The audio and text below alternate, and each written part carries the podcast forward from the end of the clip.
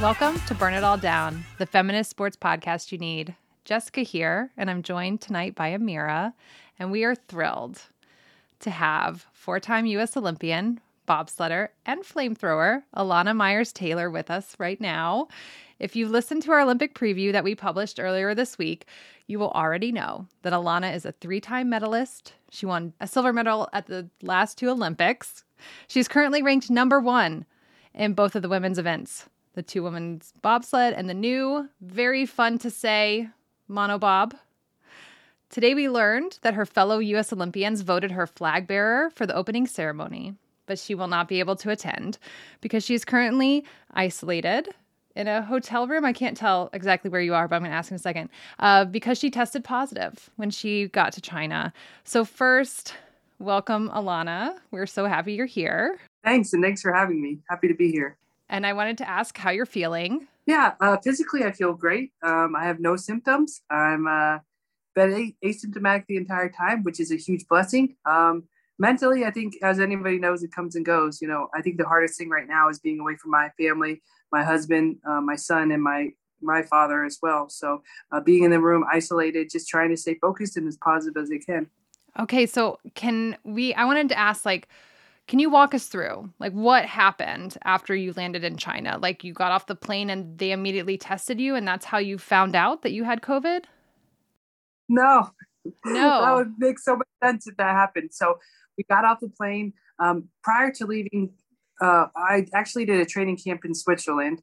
Um, the rest of the US team had gone back to California, uh, but we decided not to travel because we thought it was too much risk for COVID. And with my son, we just thought it was better to stay in Switzerland where our last race was. So we tried to do everything we could to avoid COVID.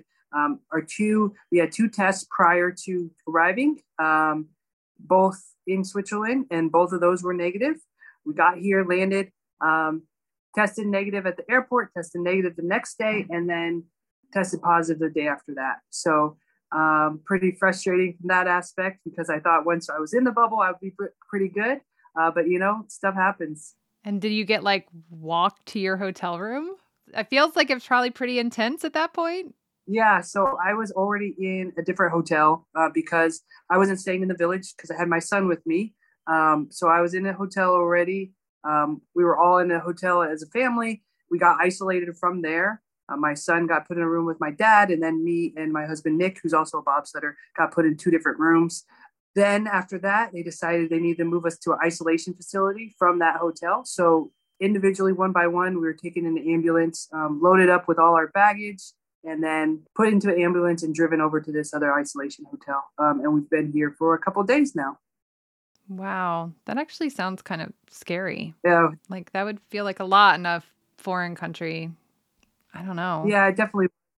I think the language barrier doesn't help things. Um, you know, doing the transportation and everything. They're trying to be as nice as possible for what's a crappy situation, but at the same time, it is, you know, we're talking about this deadly disease. So, you know, they're trying to be protective too and trying to protect themselves as well. So it's just a whole, there's a whole lot of factors to it. Um, yeah. It's so much going on. And obviously, I mean, the summer games, it feels like we just recovered from the summer games. Um, but we're able to see a lot of kind of parallels and storylines we're continuing to watch and we've you know we've been following your entire kind of parenthood journey it feels like um but we already know there's this whole discussion about like what it looks like to have equitable resources and accommodations for for mothers um at the olympic games and then when you compound that with covid like how are you doing i saw you were FaceTiming with your son is very cute. Um, but like how is that level of isolation? Like it feels like it's compounded. Um, you know, it's not just that you're alone, but you're also separated. Yeah, the hardest thing is um I haven't been away from my son more than one night Mm. um ever.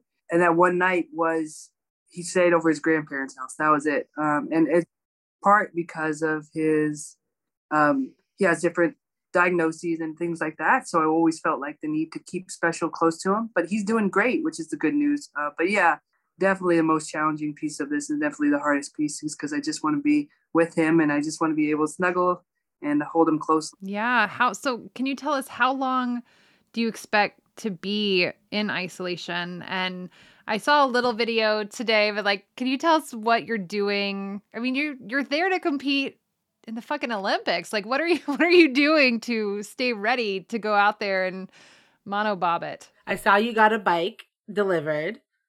Yes, I got a bike delivered, which is huge. Um, so they're trying, they're working really hard to get me weightlifting equipment and different things. Um, we can only have deliveries in here once a day. So they're trying to get me whatever they can. Um, it's also a transportation issue because you can imagine it's hard to fit exercise equipment into cars and things like that. So we're trying to work out all the pieces, um, but it's been pretty difficult so far. So I'm optimistic I'll get more equipment. I mean, the good news is I was in really great shape coming in here. Um, and so I just need to maintain it. And, and, you know, I wasn't really looking to build any strength or speed at this time, just really fine tune some things. So I'm optimistic that I won't have too much of a loss by the time I get out. And so what it looks like within 10 days, I have to have two negative tests. After 10 days, if I don't have two negative tests, I have to have a CT value over 35. And once I have that um, for three days, then I'll be out. Um, and so I, am pretty confident because my CT values are right around there already um, that I'll be out. Uh, I'm optimistic for two negative tests, but I'm hopeful that we'll have more. And I'm, you know, my family's all all good and testing really well, and hopefully we'll we'll all be out pretty soon. And you expect to be able, like on that schedule, you'll com- still be able to compete in both events. Um, the question is with the 10 days, um, because I need three days of CT values over 35 at that point. So it's going to be pretty close for monobob. Um, I'm optimistic that maybe we can figure it out and maybe they can let me race or get a run in to qualify because I have to have a two training runs in to qualify. So I'm hopeful that they'll at least let me compete. And that's the biggest thing right now is yes, all things considered, and I get out, I still have a really good shot at gold medal. I think the later and later I get out, the harder and harder that's going to be. But at this point, it's just about making it to that starting line. Even if I just get two training runs, you know, I don't know what that means for my medal chances, but I can just, it's just about getting to that race at this point. Oh, I mean, the journey to get here, it's so hard to train and make Olympic Games. And then the pandemic, and then it, it, your your kind of motherhood journey to get back to this place and it feels like I'm just mad. Like I don't know to, which is probably not a useful emotion. um, but you know, it's like I mean, I guess you can get a lot of things done off of spite, but I'm just like I want all good things for you and it's just so ridiculous, right? That like at the 11th hour it feels like yet another obstacle, but I mean, you're so resilient. I'm hoping that that that resiliency is like a, a, extra muscle that you've been working out on the way because this is just a shit show. I know. I think it was almost exactly two years ago, Elana, that you were on Burn It All Down and we were talking about you doing your ridiculous squats while you were pregnant. And I was like in awe of you. I mean, that was just two years ago. And it's been what a time since we last talked. Yeah, crazy because it, it hard to get back here. Uh, and it's definitely been the hardest journey so far. And then to get here and to have that happen is it's tough. Um, and you do go through bouts of anger, but most of all, like I'm really grateful because I think the whole time, part of the reason why we worked so hard to avoid COVID is because we didn't know how it would affect my son. Um, mm. You know, we've been in the emergency room. We've, we've had all those rough days, you know, as early as Christmas, we spent almost all of Christmas break in the emergency room. Um, you know, so he's had his fair share of medical battles, but to see him get COVID and to handle it like a rock star, like that's one of the things like I have to be more grateful for than anything else. Um, but like I said, you can't help but go through the motions, but mostly just focused on what I'm grateful for, and that's one of the main things I'm grateful for. Oh, absolutely. Uh, I did a piece on Black women on Team USA leading into the Summer Games, and one of the things, you know, it, it felt like, particularly for Black women athletes who are navigating like all of these things that the lead up to the games was just filled with all these obstacles. Um, and so it was really important for me to ask them, and I want to ask you as well, um, what have you been doing for self care? Um, and how do you find joy or make space for joy, even when it feels like you're running up against an obstacle after obstacle? Yeah, so for me, my self care, believe it or not, was just simply having the time to watch cartoons with my son. Love it. Because so much of what we do all the time, whether it's his therapies, whether it's my training, whether it's anything like that, it's so much work all the time that anytime I have the opportunity to just watch cartoons, like it's just, really a special time. So now I'm kind of trying to find new ways for self care. Like we got to watch Encanto. Yes, I love that. so I'm trying to rewatch some of the songs on YouTube and stuff like that, and, and trying to find different ways to get some me time. But I don't really know. I haven't had this much alone time. I don't think ever. Like uh, because mm. I started even dating Nick in in 2011, and we've been together almost every day since. So we try to spend as little time away from each other as possible. So yeah, it, it's it's gonna be interesting uh, to try to find new ways to take care of myself. Oh my gosh. Well, I don't know if you do Peloton, but Peloton has a great 30 minute Encanto yoga that I was like, that was like my self care. To we're having an ice storm coming to Austin right now, and the kids are out of school for the rest of the week. And there was a tweet that was like, uh, shelter with people that you want to be around, like, and you're fine with being around for days. And at that exact moment, my kids were being wild, and I was just like, oh my god. and so I was like, Encanto yoga for me right now. Yes, thank you. uh, what's Nico's favorite cartoon? Right now, he's not really as much into cartoons. He loves Mickey Mouse Clubhouse. Yes. Um, oh, I remember. Yeah, he's so much into Elmo right now. Like it is Elmo everything. yeah. Good choices, Nico.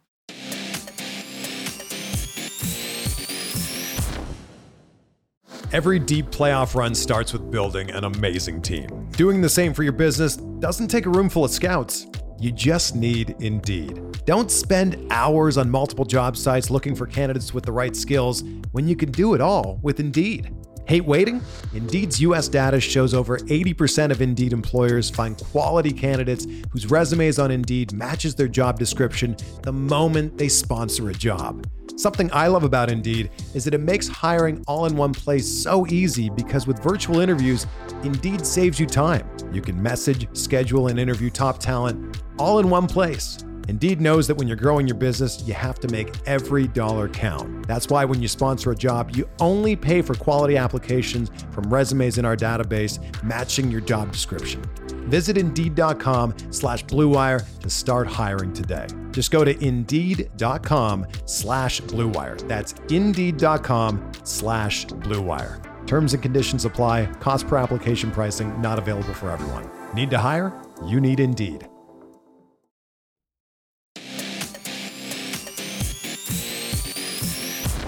So the US Olympians voted for their flag bearers for the opening ceremony.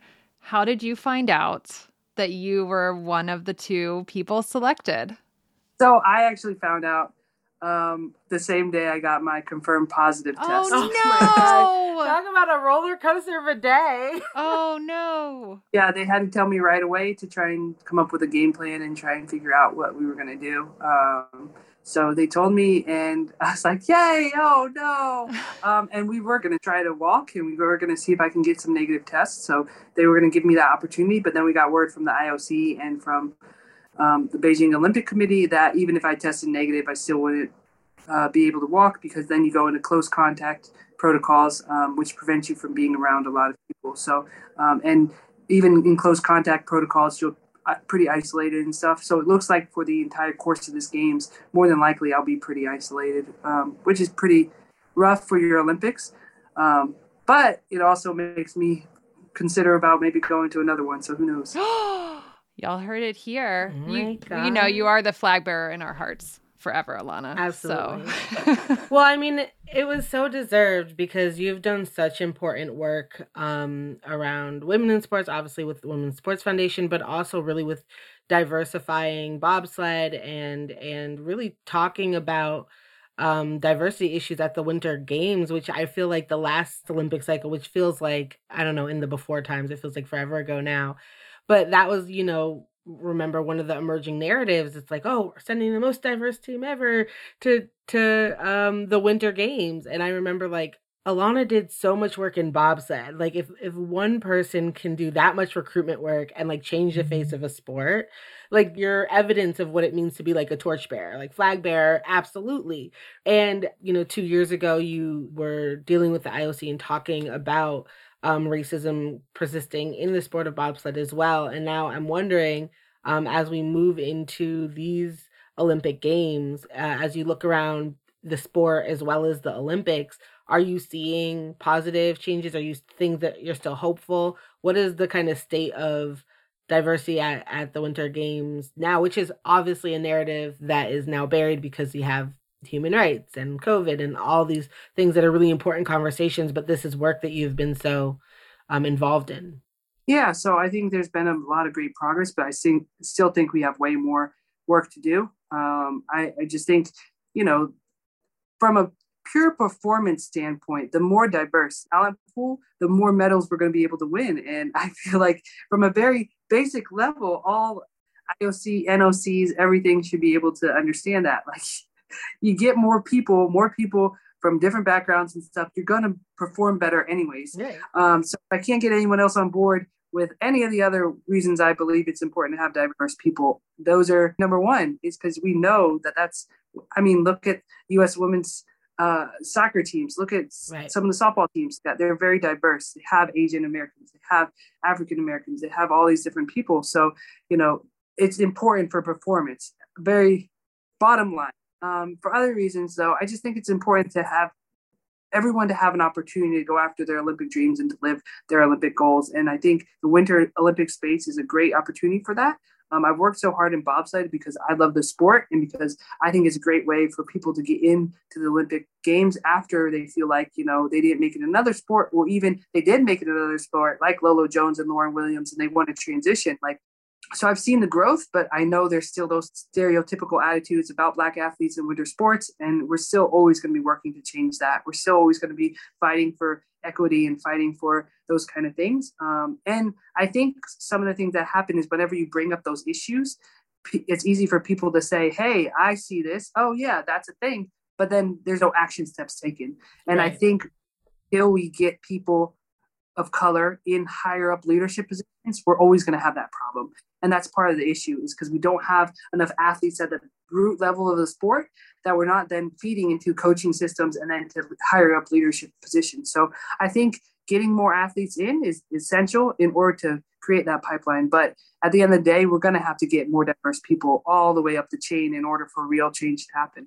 Yeah, absolutely. We saw that, you know, at the the summer games with at the same time that there was like this is the most women we've ever had here. The leadership did not bear that out and you were having these draconian you know ideas about like where your kids could stay when you were you know at the game so i think that you're absolutely right that it has to be we have to look all the way up and down to to think about this as a foundational shift. And it's really encouraging more um, south american and african nations competing in bobsled uh, because that's also where it takes place because now they have seats and they have voting powers within our international federations and hopefully you know they're able to have more sway in elections and also change then who are the faces of our international federation you know um, and i'm not a person who just believes anybody should get a position just because of um, you know the color of their skin or anything like that but we have highly qualified people highly qualified people who are diverse. Like it's not it's not a question of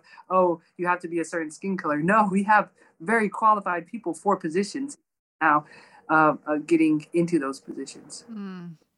Well, I wanted to ask about the events itself that you're going that you're gonna race. I'm gonna just say it that way. Yeah, we better manifest that shit. uh, from our lips to the goddess's ears. This is my ignorance of the bobsled circuit the that you I know you move around to different countries. I know you've been competing. I follow on Instagram, so I'm always checking you out in those cold places that you go. But I don't know, have you actually raced on this track in China yet? Have you been able to see it? Do you have an under like how are you feeling about the actual races that are coming up and your familiarity with the venue itself? Yes, so we had an opportunity to come there in October. Um, we did couple races. It wasn't for us in the U.S. team. We weren't really focused on the outcome or anything like that. Um, so we were kind of just trying different things. So the results, like if you look at the results of those races, you're gonna be like, oh my gosh, Kelly and Elana did horribly. Like the heck happened? But it wasn't really about that for the US team, whereas other teams were treating it like a real race and things like that. So, you know, we were just using it as more of a reconnaissance mission and just trying to get as much information on the track. Um, I was really confident coming in here that I could figure out this track and that I could put together four solid runs. Um, they do have two training days yesterday and today. And so I felt like I needed those training days, but fortunately, coaches have been sending me videos and things like that. So I've been able to study still. Um, but I'm still optimistic that I can put really good things together on this track. Um, fortunately for me, I'm one of the strongest starters in this sport, and that gives me a huge advantage. So it allows me a little bit more leeway down the track um, to make mistakes. And I'm really looking forward to having that advantage uh, should I get out of here and, and compete because I'm not going to get as many training runs as everyone else. Is it a hard track? Is this a t- particularly tough track to run? It's not a tough track to get down. It is a very tough track to uh, build speed and be consistent on. So it's mm. um, you have right off the bat curves one and two are probably at least two stories high, which are pretty massive curves for the beginning of the track. Um, it's not a particularly fast track or anything like that, but it is a tricky track to be fast on. Um, so mm. it's going to be a really great race, really great competition. Um, and the people who can be consistent and figure it out for four runs are who are going to have a chance. Like uh, Kelly will have a great chance. Um, Mariama, gold medalist from the last games because of her consistency over the past years, she has a great chance as well. Even in the monobob, even giving her start is a little bit further back than the rest of us. So it's going to be a good competition, and I just want to get out there. Do you feel like uh, is there a preference for the events you're in? Is there one that's like that's that's my favorite? That that that's what I love to do? Or you like I just want to get on the track on whatever sled I'm in? Yeah, so normally two man is my go to. Um, I'm usually a little bit stronger in two man. My driving is a little bit better, but I've been killing it in monobob this year. yeah, you have. So now it's your favorite. You're like, give me a monobob time. The biggest surprise to me too, because I only started uh, driving a monobob in this past. Year. I've only been driving for a year. I started January of 2021, um, so I, I don't have that much experience. So it was a pretty big shock to have such success. Um, but I was really looking forward to it here because of the after the first run, even of our test event where we were just trying things out. Like I had already uh, finished third and the after that first run of the race. So I was optimistic that I could come here and, and make good things happen, especially in monobob. But I'm still gearing for it and still getting up ready to go. Well, when we're talking about the monobob, like I have so many questions about mm. sled tech. And so is there a difference in piloting it? Like is there was it easy to pick up? It's it's just like nope. no, it wasn't easy. it's somewhere between a bobsled and a skeleton, and skeleton is face first down the ice. Uh. I know. Every time I think about it, like we just did our Olympic preview. If you listen to it, it's most of us being like, "This is death defying for like every sport." big, big cowards. That is the Winter Olympics. Yeah. So it is crazy. These things skid around because they just don't have the same amount of weight as a normal bobsled. So they skid around very difficult to control, and they're not going as fast. So it creates a lot of instability. So you actually do have to alter your drive a little bit on the track. So where the sled is in the track, it's a bit of a lower line. Um, and it, and it's just a different feel completely. I mean, a lot of the guys have a lot more respect for us uh, because of our ability to drive these sleds because they know they couldn't drive these sleds like they are crazy. the men try though. Um, it'd be really cool if they had men's monobob too and maybe one day they'll have a exhibition race or something like that. Has your husband ever been like, I just want to, I'm just going to steal your sled and, and try, see how I do in it? Nope. Never wanted to. He's a brakeman and he, he's happy to be back there. um, this is a messy question, but hey, that manufacturer that like refuses to sell sleds to black people, they're still manufacturing? Yes, they are still manufacturing. And um, yeah, I actually had an opportunity to drive one of his sleds in front of him. Oh, did he? Was he like, oh, am I at a zoo? Jess, do you know what this racist man? No, he no. refuses to sell bobsleds to black drivers because he says if he wanted to see a monkey drive a sled, he'd go to a zoo. No. Oh my god. And there's only a handful of sled makers that make top elite level. That's hor I it's horrific. Oh my god, I don't even have Anyways, words. So Alana was in a You sled. drove in front of him. This is very 1936 Jesse Owens Berlin. Yes. Well, it was it was a sled that he had built. I borrowed it from another team and actually got in it and drove it just because. Um, I thought about racing it, but I was like, okay, that's too far.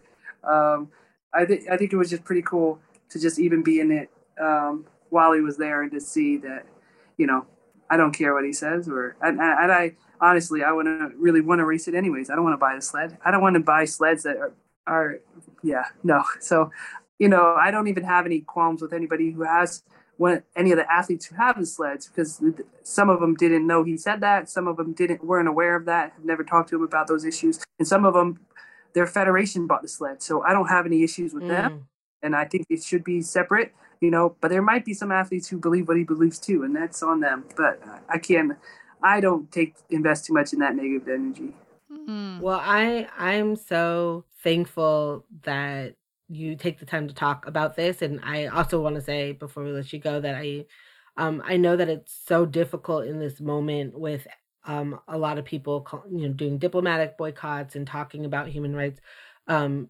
issues, and that it, we just talked to our good friends Jules Boykoff about how we so often lay the burdens of this at the feet of athletes to then say, okay, now you know you solve this problem or you boycott or you do this. And so i i appreciate you talking about how much meaning it has for you to be there and what it means to be who you are um, with your son representing for all of your communities and all your hard work at the olympic games and it is a joy to watch you and we are so proud of you We're and we are so proud crossing our fingers and toes and everything that like all these tests are fucking negative and you can just get to the starting line because I feel like, you know, put Elana on a starting line, you you're gonna work your magic. So we are all with you trying to just get to that point.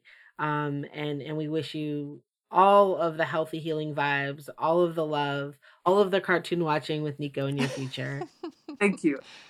I oh, I do want to know when when you make one of these podiums in in Beijing, Elana, are you going to be able to hold Nico? Will he get to be in these uh, pictures on the podium? I don't think so. Um, I don't. We'll be ready to Photoshop him in. Okay. Yeah, we'll get Shelby. yeah. Shelby will Photoshop him right in for you. Thank you. I honestly don't know if I'll be able to see him because of the close contact protocol. So um, I'm optimistic that I will, but we'll see. Oh, we're we're so excited for you. Yes, absolutely. And take care. Enjoy your um room space. um and and time for yourself. uh, and all the new drip, the cozy sweater vibes of the Winter Olympians uh, merch is like really it looks doing good for me this year. Yeah. Well, take care. We will be cheering for you. All right. Thanks so much. I appreciate it. Yeah. Thank you. Thanks, Elana. Thanks for jumping on. That's it for this episode of Burn It All Down. This episode was produced by Tressa Versteg. Shelby Weldon is our web and social media wizard. Burn It All Down is part of the Blue Wire Podcast Network.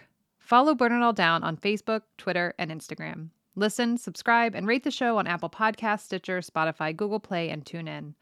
For show links and transcripts, check out our website, burnitalldownpod.com. You'll also find a link to our merch at our bonfire store. And thank you to our patrons. Your support means the world. If you want to become a sustaining donor to our show, visit patreon.com slash burnitalldown. For Amira and myself, and as always, burn on and not out.